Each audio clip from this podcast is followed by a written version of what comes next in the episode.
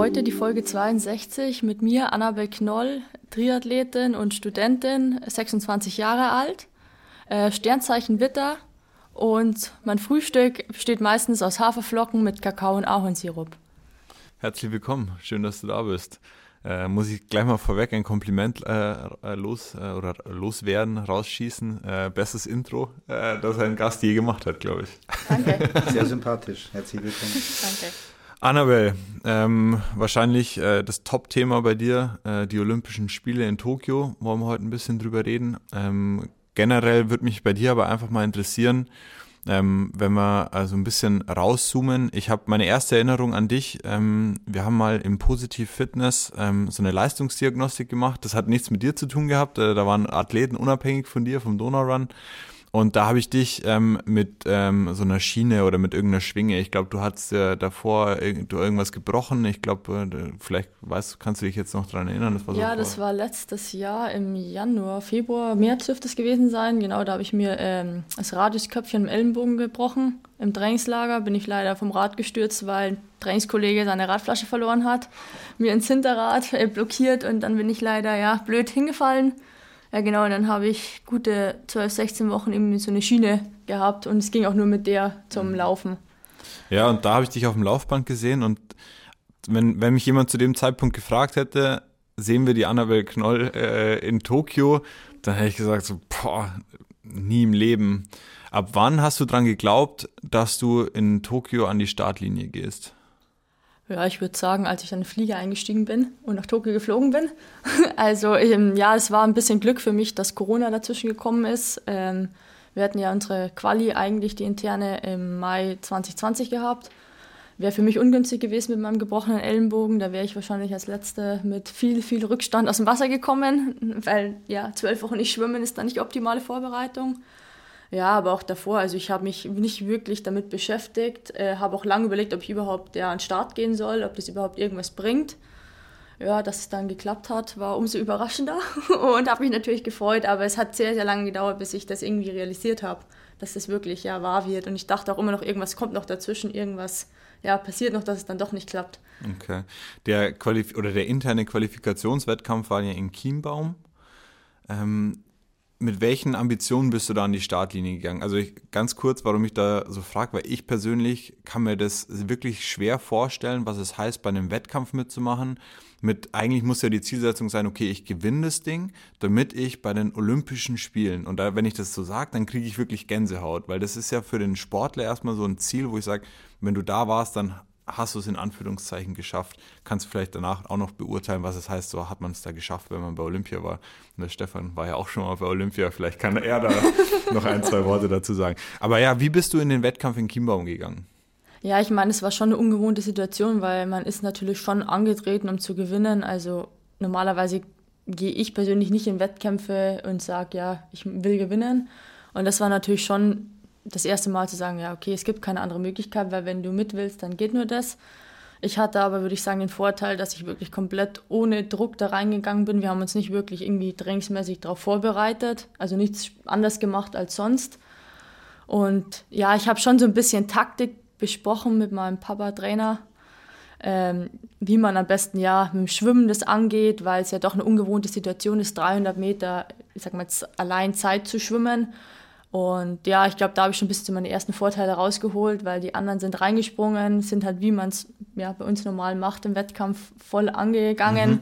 Alles, was geht, bis zur ersten Boje und dann stehst du natürlich da erstmal. Und ich habe halt gedacht, ja, okay, schwimmt mal halt ein bisschen schneller an und dann aber, so wie man es im Becken macht, einfach dann gute Zeiten wieder drauf schwimmen. Und ich glaube, das war schon so mein erster ja, Bonuspunkt, dass ja. ich da ein bisschen entspannter ins Wasser schon gesprungen bin als die anderen. Wie ging es dann weiter auf dem Rad? Ja, dann auf dem Rad war auch, ich hatte so ähm, meine Wattzahl im Kopf, die ich ungefähr auf die sechs Kilometer ja durchfahren will, muss, um halt gut dabei zu sein. Und ja, das war, denke ich, auch taktisch das Klügste, einfach zu sagen, okay, du musst nicht mehr fahren, weil sonst ja, gehst du am Ende wahrscheinlich blau, sondern halt einfach gut, gut ähm, ja, konstant durchzufahren. Ja. Und beim Laufen habe ich dann eigentlich gar keine Taktik mehr gehabt, sondern da war dann wirklich einfach nur noch, ja, lauf so schnell wie es geht, aber ich konnte auch am Ende keinen Endspurt mehr machen, weil ich gefühlt so schnell schon die ganze Zeit gelaufen bin, diese 1,9, was ist 1,9, ja. glaube ich, waren es, 1,9 Kilometer. Äh, ja, dass es ich konnte gar, kein, gar nicht mehr sprinten am Ende, so wie zum Beispiel andere, die dann da noch voll Vollgas geben konnten. Hast du nicht mehr nötig gehabt? ja, das will ich jetzt nicht sagen, aber ja. Und dann bist du ins Ziel gekommen und war dann für dich klar, geil, also ich fliege nach Tokio. Oder wann, wann war das so klar? Also ja, ich, es war ja irgendwie immer noch so. eben diese Zeit, Zeitformat, also jeder einzeln in 30 Sekunden Abständen und ich war ja nicht mal die Letzte, also ich glaube, es kamen noch zwei Athleten nach mir und du kommst dann ins Ziel, hast dann eine Zeit, kannst natürlich sagen, okay, die anderen vor dir waren langsamer, aber du weißt natürlich nicht, was die zwei hinter dir noch treiben. Und das war auch wirklich bis zur letzten Athletin, das war ja die Lisa Tertsch, äh, war das komplett spannend, weil die eben auch als Favoritin gegolten hat. Und ja, da musste man wirklich warten und dann war sie im Ziel und dann hat wirklich nochmal fünf Minuten gedauert, bis dann mal irgendwie die Ergebnisse und Zeiten da waren. Und dann? Ja, dann ähm, kam lustigerweise mein Papa zu mir und war so, ja, hm, scheint, dass du jetzt gerade die schnellste warst. Und so komplett, ja, emotionslos, weil ich glaube, also er ist sowieso nicht der emotionalste. Aber ich glaube, für ihn war das auch überraschend. Er hat das ja jetzt auch mehrmals gesagt. Ich hatte ja einen Wettkampf davor in ähm, Italien, in Europacup. Und da hat er dann das erste Mal gemeint, so danach hat er gedacht, ja, ich bin auf dem Rad ziemlich gut drauf. Dritter oder Zweiter kann ich schon werden, aber ich glaube, er hat auch nie gedacht, dass ich ja das ganze Ding gewinnen kann. Und das war dann, glaube ich, von uns beiden so ein bisschen so, wir waren komplett überfordert in dem Moment und es kommen dann alle zu dir und gratulieren dir, du sollst Interviews geben und es rufen dich auf einmal lauter Reporter an und wollen irgendwie mit dir sprechen und du bist in dem Moment nur so, total, ja, wirklich emotionslos und hast auch keine Gedanken im Kopf und weißt auch gar nicht, was als nächstes kommt. Weil das war dann schon wieder die andere Frage, weil ich hatte meine Saison komplett anders geplant. Und dann auf einmal zu sagen, ja, okay, alles wird umgeworfen, in sechs Wochen geht es nach Tokio, das war halt dann schon heftig in dem Moment. Ja. Einer der Reporter, der mir sofort geschrieben hat, ist jetzt auch äh, mit dem Raum, der Stefan.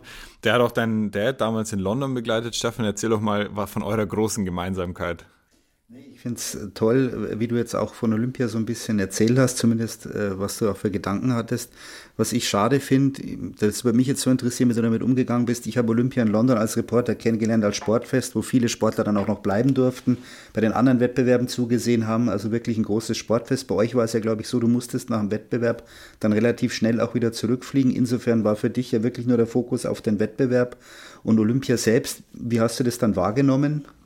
Ja, es war schon so ein bisschen, wie man das halt von, ich sag mal, normalen Wettkämpfen mhm. kennt. Also uns ist es auch ein bisschen, ja, wirklich vorgekommen, als wäre es ein ganz normales Rennen, weil du einfach, du reist an, wir waren ja dann doch fast eineinhalb Wochen vorher da. Und ja, du bist halt dann eigentlich nur in deinem Zimmer und ja, kannst eigentlich nicht raus, du kannst die Stadt nicht erkunden, du fährst wirklich nur mit dem Bus zu deinen Trainingsstätten wieder zurück. Und das war dann schon ein bisschen schade, dass einfach dieser ganze Flair Olympia einfach ein bisschen, ja, gefehlt hat durch Corona, weil du auch, selbst wenn du in der Mensa die anderen Sportler getroffen hast, dich doch versucht hast, ein bisschen fernzuhalten, weil ja auch ja, jeder ein bisschen anders mit Corona umgeht und du ja nicht weißt, wie die darauf reagieren, wenn du die jetzt mal ansprichst. Ein äh, paar Fanfotos habe ich dann doch gemacht, aber ja, es war schon, es hat schon sehr viel gefehlt, glaube ich. Und ja. ich kann natürlich schwer sagen, ich, es waren meine ersten Spiele, ich war auch davor noch nie als Zuschauer irgendwo. Mhm. Deswegen kann ich schwer sagen, wie es normalerweise abläuft, aber ich habe jetzt schon mit vielen gesprochen, die sagen wirklich, normal ist es eben eine ganze Stadt dahinter und feiert, dass die Sportler da sind und das war schon ja ein bisschen schade. Also das berühmte olympische Dorf, gibt es keine Geheimnisse, die du uns erzählen kannst, was hinter den Kulissen passiert ist? Nee, bei Ganz mir normal. leider diesmal gar nicht. Ich habe den Justus Nieschlag ein bisschen auf ähm, Instagram verfolgt und dachte mir dann immer, boah, wenn als äh, bedeutet als Olympionike auf dem äh, auf der Rolle in auf dem Balkon zu trainieren, Tja. dann weiß nicht irgendwie ist der Sport dann doch gar nicht so geil. Ich meine, äh, einerseits cool, dass es irgendwie trotzdem möglich ist. Ähm, wie hast du dich da so vorbereitet? War das bei dir ähnlich? Ja, wir sind schon, also die ersten also in den ersten ein oder zwei Tagen durften wir sowieso gar nicht raus, also auch die Drängstätten nicht nutzen. Und ja, dann blieb halt nur noch auf der auf dem Zimmer Rolle fahren. Äh, irgendwann sind wir dann rausgegangen und haben, es ging so eine, ja, so eine Rundstraße praktisch um dieses olympische Dorf rum. Ich sag mal, nee, ja, 500 Meter lang, sind dann irgendwann alle Triathleten äh, um diese 500 Meter Runde gefahren ja, das war halt dann die einzige Möglichkeit, da erstmal irgendwie zu trainieren. Es war halt relativ weit zu den Trainingsstätten hin, also zum Radfahren mehr als eine halbe Stunde. Und da muss man sich halt fragen, ob es sich rentiert, eine Stunde ins Auto zu hocken oder in den Bus zu hocken, um da eine Stunde Rad zu fahren. Und da sind wir dann doch öfter einfach auf die Rolle gegangen. Okay. Ich glaube, in Wettkampf müssen wir gar nicht so äh, detailliert einsteigen. Ähm, was ist denn bei dir so hängen geblieben? Also äh, bist du zufrieden? Ja, also ich habe mir, eigentlich habe ich mir ja gar nichts vorgenommen. Äh, das glaube ich dir irgendwie nicht. Man kann, man, man, das, ich glaube dir irgendwie auch nicht. Tut mir leid, wenn ich dich da unterbrechen muss. Ähm, aber auch, dass man im Chiembaum sagt, du hast keinen Druck gehabt. Und dann nimmst du dir bei den Olympischen Spielen auch nichts vor. Also. War wirklich der Satz, dabei sein ist alles? Nee, also dabei sein ist alles, war nicht so. Also man will natürlich schon seine Leistung abrufen, aber mein Motto ist halt immer so ein bisschen, ja, wenn du deinen besten Wettkampf und das Beste an dem Tag abgeliefert ja. hast, was du kannst, dann kannst du auch zufrieden sein, auch wenn die anderen dann schneller waren, weil du kannst halt nur beeinflussen, was du selbst machst und nicht, was die anderen machen. Und ich habe mir wirklich, also ich bin halt noch nie gegen die ganz Großen gestartet. Das war ja wirklich das allererste Mal, dass ich in der Weltspitze irgendwie am Start bin. Und dann ist es halt auch total schwierig, sich irgendwo einzuordnen, mhm. weil wie soll man sich einordnen, wenn man nicht weiß, wie man im Vergleich zu denen steht? Und ich meine, beim Laufen hast du deine Zeit, dann kannst du sagen, ja, okay, ich laufe auf fünf Kilometer eine 16 Minuten, also werde ich da und da mitlaufen können. Aber beim Triathlon ist es halt einfach nicht so. Mhm. Und deswegen war es halt schon schwierig, sich einzuordnen. Ich hatte diese ja, Top 25, Top 30 im Kopf, was ich auf jeden Fall erreichen wollte. Ja, also jetzt sind wir doch da, jetzt können wir es ja. Aber, Gute Methode, Walle. aber ähm, ja, ich bin ja dann 31. jetzt geworden, deswegen geht es meine Welt auch nicht unter. Es war halt einfach, ja, ich hatte ein total schlechtes Schwimmen. Danach war das Rennen halt einfach, ich sag mal, vorbei. Da ging es halt einfach nicht mehr weiter nach vorne. Mhm. Und ja, mein Gott, äh, ist halt jetzt so. Äh, ich habe dann in der Staffel nochmal versucht, mein Bestes zu geben und da nochmal ja, die, unsere Ziele zu erreichen. Hat ja dann auch nicht ganz so geklappt, wie wir uns das vorgenommen haben. Aber da können wir auf jeden Fall zufrieden sein und ich werde halt einfach versuchen, mich nochmal für Tokio, äh, für die Olympischen Spiele in Paris zu qualifizieren und da dann vielleicht besser zu machen, wenn ich es schaffe. Okay. Wie war das äh, Staffelrennen für dich? Ähm, da habe ich so ein bisschen im Hinterkopf, habe es im Vorgespräch auch schon äh, kurz äh, angeteasert. Ähm, du warst kurz von den Kameras verschwunden, quasi, äh, als, als du quasi deinen Einsatz hattest.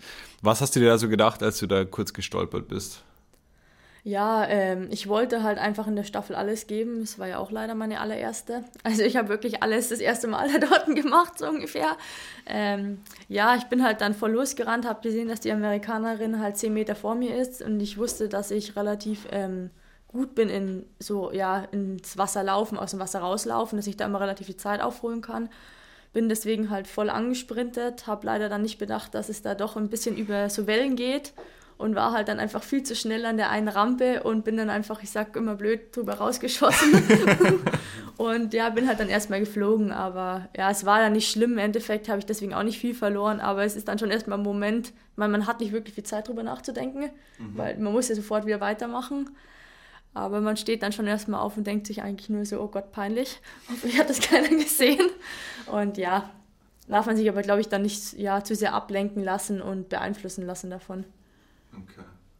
Wenn wir vielleicht ein paar Jahre zurückgehen, was mich interessieren würde, wie, wie kamst du denn zum Sport? Ich meine, bei dem Vater ist klar, dass Sport immer wahrscheinlich eine Rolle gespielt hat im Haushalt oder im Leben auch, aber wie hat sich so deine Liebe zum Triathlon, wie kam das? Kommst du übers Schwimmen, übers Radfahren oder vielleicht kannst du uns da mal ein bisschen mitnehmen in deine Jugend? Ja, ich glaube, meine Liebe zum Triathlon äh, war ein schwerer Weg. Also ich habe ja äh, angefangen mit Schwimmen und Leichtathletik. Mhm und meine Mama und Papa haben immer gesagt, ja, äh, du musst irgendwas machen. Also irgendeinen Sport musst du machen und wenn du was anfängst, mindestens ein halbes Jahr davor hören wir nicht auf, weil man kann nicht nach einer Woche sagen, ob man was mag oder nicht. Und ja, meine Schwimmen war auch immer ein bisschen Drama. Also ich wurde schon öfter äh, ins Schwimmbad gezehrt, heulend als Kind, weil ich halt nicht wollte. Bin im Nachhinein auch dankbar, weil ich einfach ziemlich stur war. Und da musste man mich einfach ein bisschen zu meinem Glück zwingen. Und ja, also ich habe super gern meinen Schwimmsport gemacht. Und auch bei Leichtathletik habe ich viel ausprobiert, von Hochsprung, mhm. äh, kürzere Distanzen, längere Distanzen, habe ich wirklich alles einmal ausprobiert. Aber ich war halt einfach nie ja, gut genug in den Sachen und habe dann einfach irgendwann mal beschlossen, als es in der Schule, ich war auf dem Apian-Gymnasium, äh, zur Sprache kam ja Schultriathlons und auch schon in der Fraunhofer, ja, probieren wir mal. Und das war eigentlich so mein erster Triathlon, den ich gemacht habe. So ein Schultriathlon in Hof, noch mit mhm. äh, ja, im Schwimmbad schwimmen, mit Mountainbike und normalen ja, Laufschuhen äh, auf den Pedalen. Und es hat schon ganz viel Spaß gemacht, aber es war nie so, ja, das will ich unbedingt machen, weil ich muss immer sagen, ich war ein bisschen ja, faul als Kind. Also ich wollte, ich wollte mich nie wirklich anstrengen. Also wenn es hart geworden mhm. ist, habe ich immer gern aufgegeben, schon so ein bisschen. Und das war halt ein Triathlon dann das Problem, auch als ich meinen ersten allein gemacht habe, ich glaube 2010 war das, hab, bin ich ins Ziel gekommen und habe mir gedacht, Gott, sowas mache ich nicht mehr, das ist viel zu hart. Warum macht man sowas? Wo war der erste? Ähm, in Trebgas habe ich gleich meinen ersten richtigen Triathlon gemacht. War das direkt in der Liga oder war das? Ähm nee, das war so ein Einzelwettkampf. Das war aber so ein Quali-Wettkampf damals für einen Bayern-Kader. Ah, okay. Und ich habe dann direkt, ich glaube, ich bin Zweite geworden, das weiß ich gar nicht mehr, und habe dann direkt äh, mit meinem ersten Wettkampf in den Kader geschafft. Okay. Und ja, dann hat sich das alles so ein bisschen ergeben, dass ich dann irgendwie immer so, ja, das nebenbei so ein bisschen gemacht habe, aber ich habe da nie so wirklich Vollblut-Triathlon gemacht. Also das machen ja viele schon von klein auf mit sechs, sieben ihre ersten Wettkämpfe und sind dann da voll dahinter.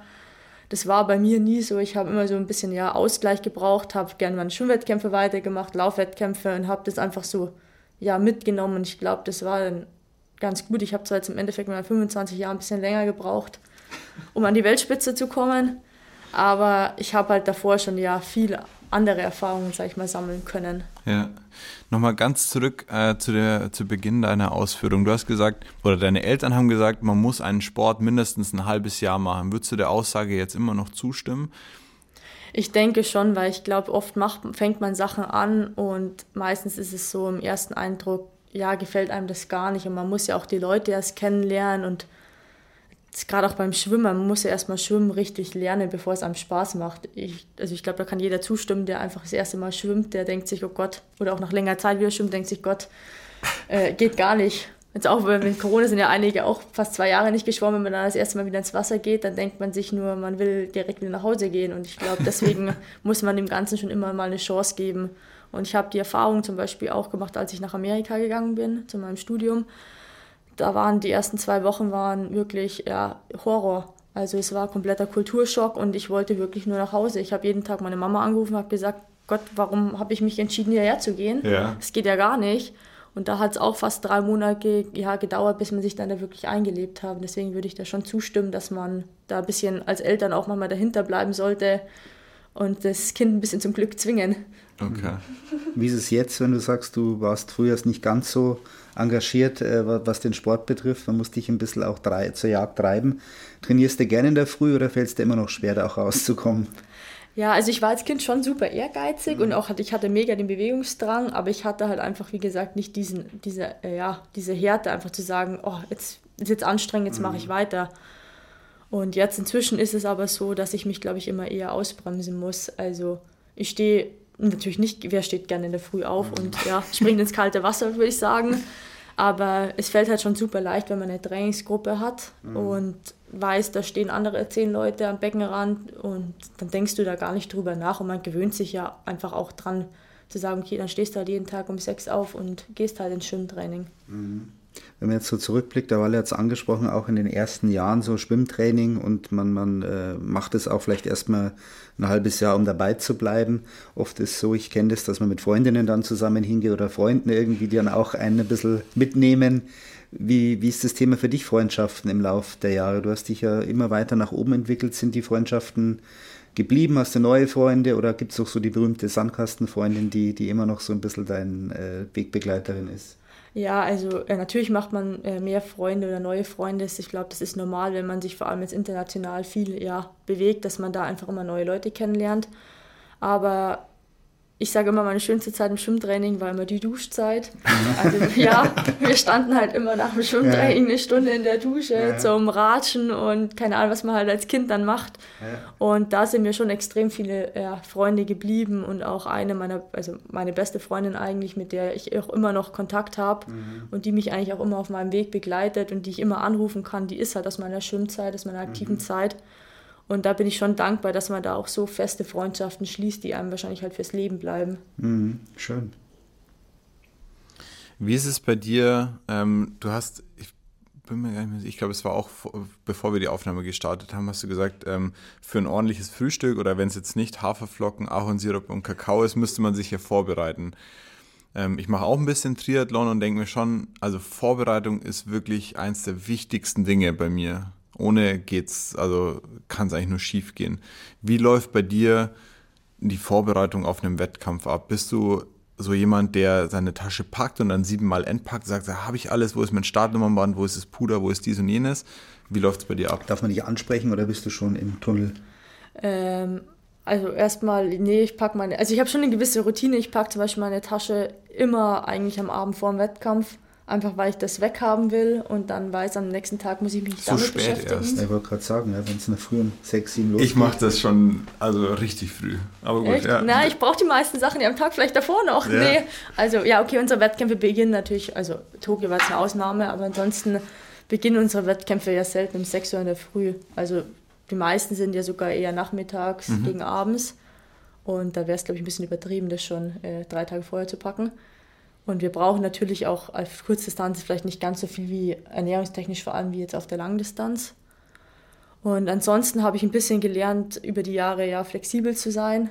Vor allem jetzt dieses Jahr mit den Wettkämpfen und Corona, äh, da läuft irgendwie gar nicht mehr alles ab wie geplant. Äh, du hast meistens nicht mehr die Zeit, ich mal kurz fünf Minuten irgendwie hinzuhocken, was ich eigentlich ganz gerne mache vor dem Wettkampf, nochmal fünf Minuten hinhocken, runterfahren. Funktioniert meistens nicht mehr, weil einfach die Zeit nicht da ist. Und ja, ich bin sowieso ein relativ lockerer Typ, also ich rede, ich bin nicht in einem Tunnel, ich rede immer mit irgendwelchen Leuten und okay. ja, wahrscheinlich gehe ich vielen auch auf die Nerven, weiß ich nicht.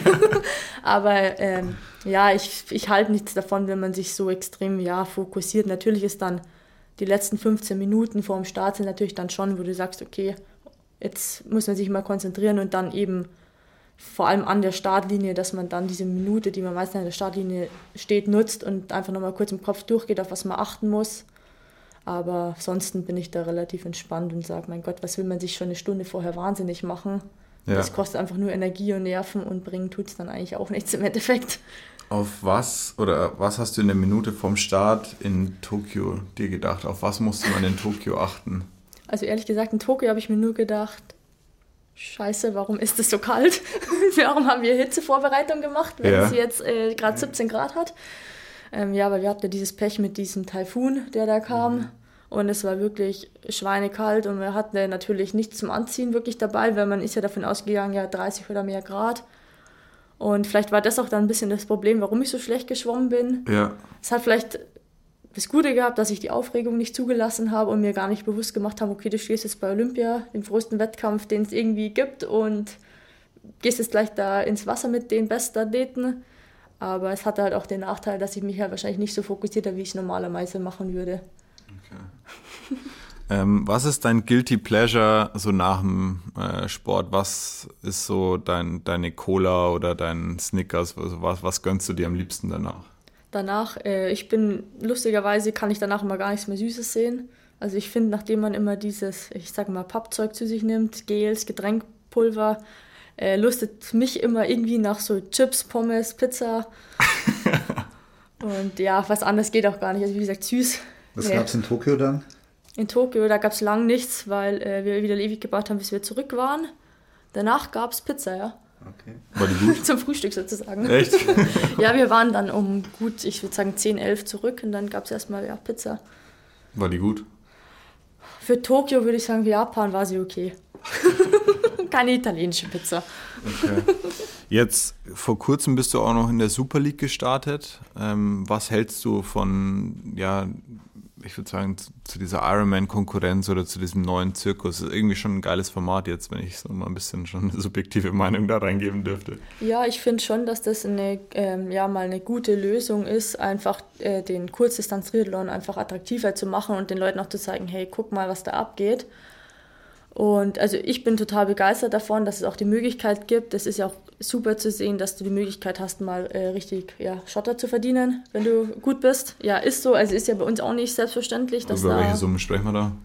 Also ich weiß, dass ich glaube 1,5 Millionen in dem ganzen Pool drin stecken. Und das ist natürlich schon, also die, Jessica Learman ist ja im Moment, sage ich mal, die, die alles führen wird. Die geht schon, denke ich, mit ja, 120.000 heim. Nach der Saison. Nach, ja, nach vier, okay. nach vier Rennen. Das ist jetzt für uns schon eine Summe, mit der man mal was anfangen kann. Und ja, deswegen finde ich das natürlich auch super, dass da mal Leute da sind, die das unterstützen und äh, fördern. Und ja, mal gucken, wohin das noch führt. Ich meine, auch selbst in der ja, ITU werden ja diese ganzen kurzen Supersprintrennen jetzt ähm, ja, populärer. Gab jetzt gerade in Kanada, mhm. wo ich auch war, in Montreal das erste Mal so ein Supersprintrennen, auch mit drei Rennen hintereinander, Halbfinale, Finale und Ausscheidungsrennen. Also ich finde das super cool, mir liegt das auch mega und ja, ich hoffe, dass es mehr davon jetzt in Zukunft geben wird. Okay. Wie ist es bei dir überhaupt? Wie finanzierst du dich? Sponsoren? Eltern? Sponsort bei Papa, sage okay. ich immer.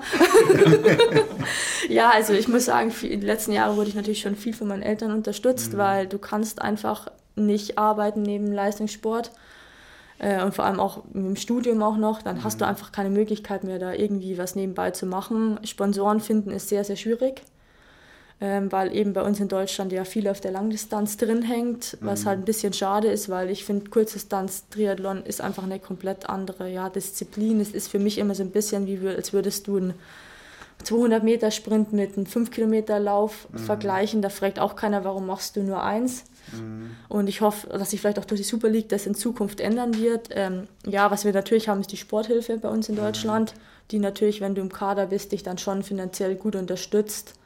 Und ich meine, viele meiner Teamkollegen sind ja auch noch ähm, in der Bundeswehr, mhm. wo du natürlich dann auch ja, Möglichkeit hast, dann dich da so zu finanzieren. Das war für dich nie ein Thema, irgendwie Sportförderkompanie oder was, so wie auch immer, nee. Also Bundeswehr war nee. nie so, was ich gesagt habe, das möchte ich machen. Ich wusste immer, was ich so ein bisschen studieren will und was ich auch, ja, sag mal, nach meiner sportlichen Karriere machen möchte. Und deswegen äh, bin ich schon froh, dass ich den Weg so gegangen bin und auch furchtbar dankbar, wie gesagt, dass meine Eltern mich unterstützt haben auf meinem Weg. Was willst du nach deiner Karriere machen? Das ist die Frage, die uns jetzt beiden natürlich. Ja, ich würde gern Richtung Umweltschutz, Naturschutz, Tierschutz gehen. Ähm, ich habe ja meinen ähm, Bachelor in Biologie gemacht und jetzt gerade mache ich meinen Master in Biodiversität und Ökologie. Mhm. mhm.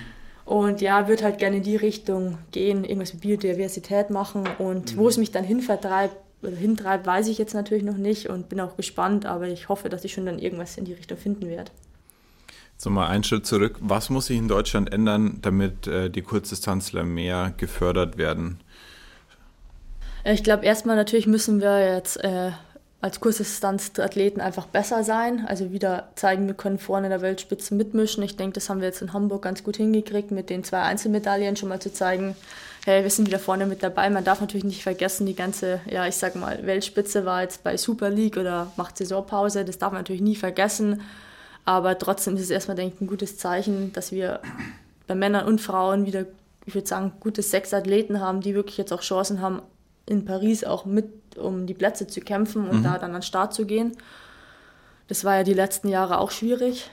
Und ja, ich denke halt so kurze Formate einfach und auch die Formate in die Städte zu bringen und näher an die Leute ranzubringen, ist ganz wichtig, weil ich kann schon verstehen, warum viele ich sage jetzt mal Hobby-Triathleten oder ambitionierte Leute ähm, ja eher die Lang- und Mitteldistanz machen, weil es halt einfach, ich glaube, wenn man nicht einen wirklichen Schwimmhintergrund hat, schwierig ist, ja, das wirklich ja, halt so. schnell zu absolvieren.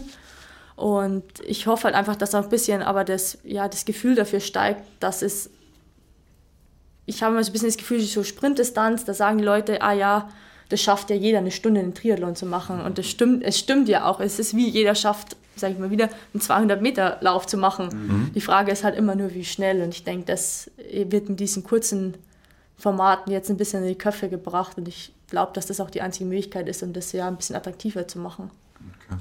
Aber bist du auch der Meinung, weil ich habe so das Gefühl nach Olympia, wenn es dann auch nicht so läuft, dann sind immer die, die Schreie groß, ja, wir müssen mehr gefördert werden. Ähm, persönlich glaube ich jetzt aber nicht, dass nur weil du mehr Geld bekommst, dass der Sportart, dass die Sportart dann attraktiver wird, sondern die Sportart muss schon auch was tun, dass sie halt attraktiv ist. Also ganz ehrlich, nur weil man jetzt irgendwie, weiß nicht, 50 Millionen dann in Diskuswurf steckt, würde ich jetzt als, würde, also ja, meine Kinder, glaube ich, würde ich dann nicht sagen, ja, schau mal, da ist ein Haufen Geld, willst du nicht Diskuswurf machen? So ist doch, also jetzt ist natürlich ein sehr plakatives Beispiel, aber was schon. denkst du, kann der Triathlon da tun? Ja, ich denke schon mal, es ist ein guter Punkt. Ich glaube nicht, dass Geld unbedingt die Lösung ist. Ich meine, man macht den Sport ja nicht wirklich dafür, dass man Geld davon bekommt. Man macht es vor allem, weil man es ja gerne macht und es gut kann. Natürlich ist es wichtig, dass man, ich sag mal, seine Lebensgrundlage, denke ich, äh, ja, hat mit dem, was man jetzt von der Sporthilfe oder sonst woher bekommt. Und das ist, glaube ich, auch das, was wichtig ist. Und ich glaube schon, dass es schwierig ist im Moment, weil einfach das, ja, dieses Sportbewusstsein nicht mehr so in der Gesellschaft da ist. Es hat nicht mehr den Stellenwert, glaube ich, den mhm. es schon mal hatte. Und was man da machen kann, ist schwierig. Ich denke, es ist halt, ja, unsere Gesellschaft im Moment an einem Punkt angereicht, wo auch die Kinder heutzutage relativ wenig Sport machen.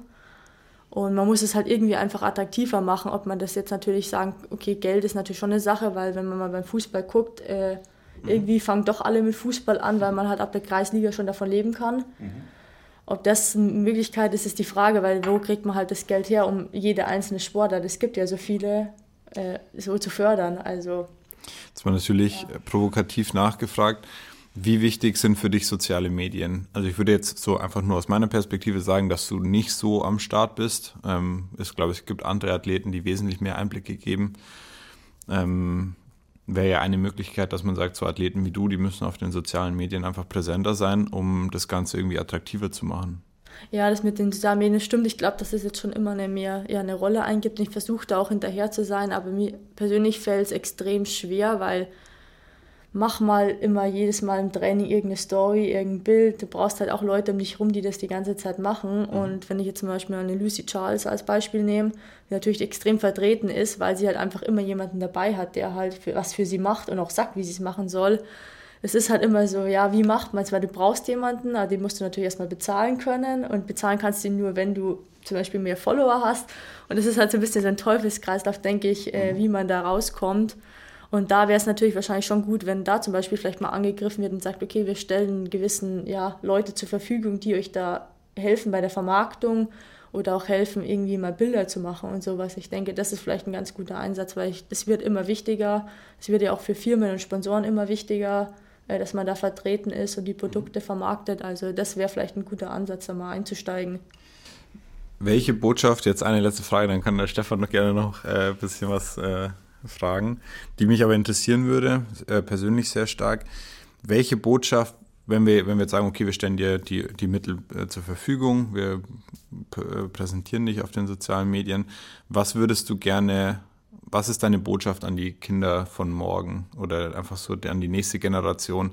Wie, so, warum, warum lohnt es sich, ähm, Triathlon zu machen? Warum ist der Sport so cool? Was, was sollte denen, was willst du denen sagen?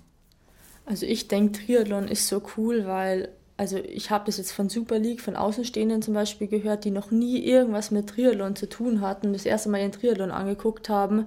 Die waren komplett begeistert davon, wie familiär unser Sport ist. Also wir sind wirklich wie eine Familie.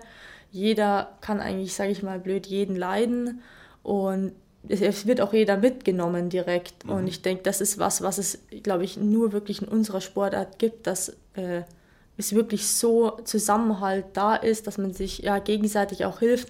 Zum Beispiel wir laufen, äh, dann kommt eine Hilfsstation, einer kriegt kein Wasser, dann gibst du dem dein Wasser die Hälfte ab und sowas. Also ich meine, wer macht, also muss ich wirklich sagen, wer macht sowas sonst schon? Und ich denke, das ist sowas, ähm, ja, das ist einzigartig und deswegen sollte man Triathlon einfach ja nicht, nicht sage ich mal, unter den Tisch fallen lassen. Mhm.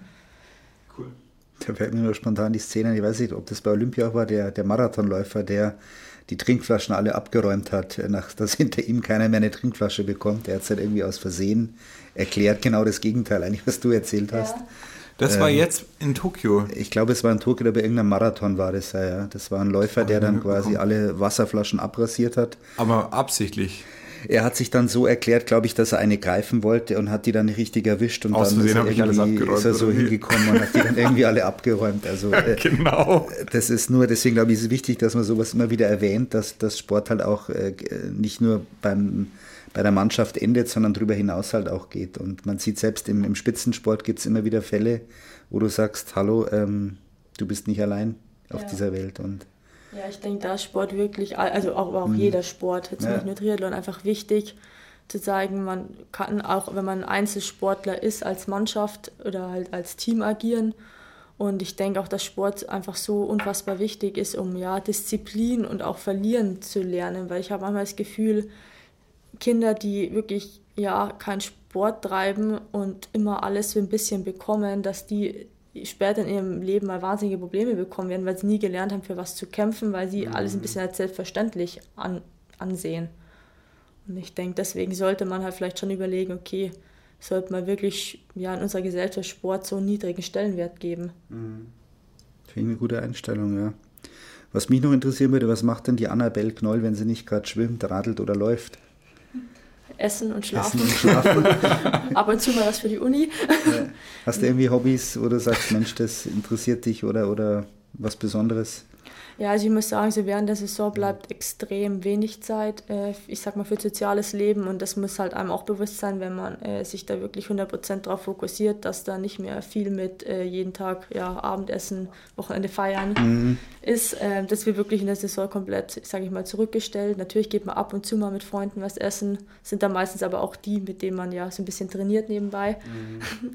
Und ja, ansonsten ähm, wie gesagt, ich mache jetzt die Woche ja ein bisschen Urlaub und da genieße ich es dann schon mal. Ich gehe, also meine Ferien schauen dann meistens auch relativ sportlich aus. Ich gehe total gern, ja, ich gehe total gern wandern ja. oder auch einfach am Meer, ob es da dann irgendwie Sub surfen, keine Ahnung, irgendwas ist. Also da einfach, ja, so ein bisschen Alternativsachen probieren. Ja, ja klar. Abschließend noch zwei Fragen. Wer ist dein Vorbild? Hast du ein sportliches Vorbild zum Beispiel, wo du sagst, klar, jetzt ein Jan Frodeno, sehr bekannt natürlich ähm, im Triathlon oder ein, Lionel Sanders, ganz anderer Sportart oder ganz anderer Typ in, im, im Triathlon, aber gibt es jemanden, wo du sagst, findest du sehr motivierend? Ich habe jetzt nicht direkt so wirklich ein Vorbild als Person. Ich bin dann eher jemand, der guckt, auf verschiedene Sportler, auf verschiedene Sportarten, sich da so ja ein paar Sachen abzugucken und ja, da als Vorbild Sachen zu nehmen, ob es jetzt mal beim einen die Motivation mhm. ist, wie er sich motiviert oder wie er mit ähm, ja, Niederlagen umgeht, sowas. Also es sind dann eher so ein paar Charakterzüge, die ich dann von einzelnen Leuten rausnehme und nicht direkt ja, eine Person. Zum Beispiel? Ja, ich finde zum Beispiel von Simone Balz ganz stark, wie die, ja, sage ich mal, mit ihren Druck umgeht und sagt, okay, jetzt hat sie dann zum Beispiel in Tokio, hat sie es ja nicht mehr gesagt, ähm, sie kann damit nicht mehr umgehen und dass sie das aber dann öffentlich einfach so sagt. Mhm. Weil um das um Social Media Thema wieder ein bisschen zurückgekommen, das sehe ich immer so ein bisschen kritisch, weil ich halt immer das Gefühl habe, du siehst halt immer nur die guten Sachen und neigst dann schon dazu, dich immer schlecht zu fühlen, weil du siehst, oh Gott, die trainieren jetzt schon wieder das, die machen das und du denkst immer, du machst zu wenig. Mhm. Und da dann mal jemanden zu haben, der halt dann ehrlich sagt, okay, hey, äh, es ist jetzt einfach zu viel und wir haben hier ein Problem, das ist dann, finde ich, schon ja ein ganz starker Charakterzug, das auch einzugestehen und auch öffentlich zu machen. Okay. Ja, auf jeden Fall. Und abschließend, wo soll es für dich sportlich noch hingehen? Jetzt hast du natürlich Paris in den Raum gestellt, ähm, die Super League, du willst noch 150.000 Euro da mitnehmen. Ähm, Im Triathlon spielt natürlich Hawaii eine Rolle. Ähm, Geht es für dich auf die Langdistanz? Äh, was ist so abschließend, wo, wo, wenn wir jetzt uns in fünf, sieben Jahren wieder unterhalten, wer will Annabelle Knoll gewesen sein? Also ja, wie gesagt, Paris ist jetzt erstmal das Nahziel, sag ich mal, das ich vor Augen habe. Davor kommt ähm, in München nächstes Jahr ist ja die European ähm, mhm. Championship Games, also wo ganz viele verschiedene Sportarten ja sind. Das ist auf jeden Fall das, sag ich mal, das nächste, nächste Ziel, das ich anpeile. Und ich bin auch jemand, ich denke immer so eher ein bisschen ja, näher ran, weil man weiß einfach nicht, was kommt. Ich meine, es ist schwierig zu sagen, ob man fünf Jahre noch Triathlon macht, weil man auch manchmal nicht weiß. Ich habe ja die Erfahrung in den letzten Jahren auch genug gemacht, dass ganz schnell eine Verletzung äh, ja, alles kaputt machen kann. Ob ich mal eine Mittel- und Langdistanz mache, kann ich mir im Moment gar nicht vorstellen. Es kann sich natürlich auch noch ändern, die Einstellung. Mhm. Aber im Moment kämpfe ich schon immer mit einer olympischen Distanz. also, ja, kann ich ganz schwer ja. sagen. Ja, mir ist die olympische Distanz schon zu lang. nee, kann ich voll verstehen. Aber ich ähm, denke, das ist halt auch eine Sache von Training. Also bei der Olympischen, wie gesagt, da merke ich halt einfach, ich habe noch nicht die ja, Trainingskilometer intus, weil ich einfach, jetzt sage mal, nach meinen Verletzungen in meinem Studium seit zwei Jahren wirklich ja, trainieren kann. Und da fehlt einfach noch so ein bisschen die Grundlage, um am Ende einen 10-Kilometer-Lauf äh, 35 Minuten oder drunter zu laufen. Also das ist halt einfach ein Prozess. Deswegen ja, ich bin da relativ offen, was kommt und kann es mir noch nicht vorstellen, aber mal gucken. Ich sag nicht nein. Du hast ja die Attraktivität von City-Triathlons auch angesprochen. Vielleicht sehen wir dich ja nächstes Jahr in Ingolstadt. Ja, also es war sehr schade, dass der Ingolstädter Trillon und die Superliga München auf einen Tag gefallen mhm. sind. Ich wäre sonst auf jeden Fall, denke ich, an den Start gegangen. Ich fand auch sehr cool, dass sie das dieses Jahr mit, dem, mit der Stadtrunde gemacht haben. Würde mir natürlich wünschen, dass sie das auch für die Sprintdistanz und die olympische mhm. Distanz machen würden, um halt einfach alle Distanzen so ein bisschen in die Stadt reinzukriegen. Mhm. War die olympische nicht? Die Olympisch ging doch weiß auch, ich nicht. Doch. Aber Sprint auf jeden Fall nicht. Ja, kann ich mir vorstellen natürlich. Ja. nee, aber ich glaube die olympische ja. schon, weil den, ich habe so ein Bild, wie als der Maurice Clavel da bei der Donaubrücke ähm, unterwegs war. Aber ich finde, ja, wie, wie, wie wichtig oder wie siehst du den, den jetzt wirklich abschließend quasi den Triathlon in Ingolstadt? Ähm, wie siehst du den hier so, wie, wie siehst du die Entwicklung? Jetzt einmal Trainingsbedingungen, natürlich äh, den, den, die Veranstaltung an sich, aber was spielt es so für eine Rolle oder was hast du für einen Eindruck? Ja, ich habe ja schon zweimal, glaube ich, mitgemacht und es hat immer super viel Spaß gemacht. Ähm, ja, es ist halt einfach der einzige Triathlon so ein bisschen, den wir jetzt, sage ich mal, in Ingolstadt und Umgebung haben. Und deswegen finde ich das einfach eine super Möglichkeit. Und jetzt gerade eben mit der neuen Strecke denke ich, dass es viel Potenzial hat, um das noch attraktiver zu machen. Mhm. Und ja, mal schauen, wo es dann die nächsten Jahre auch hingeht. Bin gespannt, ich bin gespannt, wo es bei dir auch die nächsten Jahre hingeht. Ich mhm. auch. Auf alle Fälle schon mal viel Glück. Dankeschön. Genau, herzlichen Dank, dass du da warst. Das jetzt, oder hast du abschließend äh, noch irgendwas, was du loswerden willst, wo du dir gedacht hast, jetzt endlich habe ich mal die Bühne, jetzt kann ich mal einen raushauen? Nee, Fällt mir jetzt spontan nichts ein. Nein, ich hoffe, äh, ja, dass wir im Kontakt bleiben und dass du, äh, dass wir nach Paris auf jeden Fall äh, uns wieder zusammensetzen und über äh, eine Top Ten Platzierung oder was ist dein Ziel, eine, eine Medaille ja, also das für, wenn ich Paris schaffen sollte, was natürlich jetzt auch nicht ja, geschenkt ist, sage ich mal, es wird auf jeden Fall schwer, weil wir so viele Sportlerinnen jetzt gerade haben, die da mitkämpfen. Aber da werde ich dann auf jeden Fall schon, denke ich, äh, mit ambitionierteren Zielen rangehen als dieses Mal, auch weil ich jetzt so viel Erfahrung international sammeln kann. Also da wird der Druck dann wahrscheinlich schon höher sein. Bin gespannt. Viel Erfolg auf jeden Fall und danke, dass du da warst. Alles danke, Gute. dass ich da sein durfte. Danke Dankeschön. Dir. Und schönen Urlaub jetzt. Danke. Ciao. Ciao.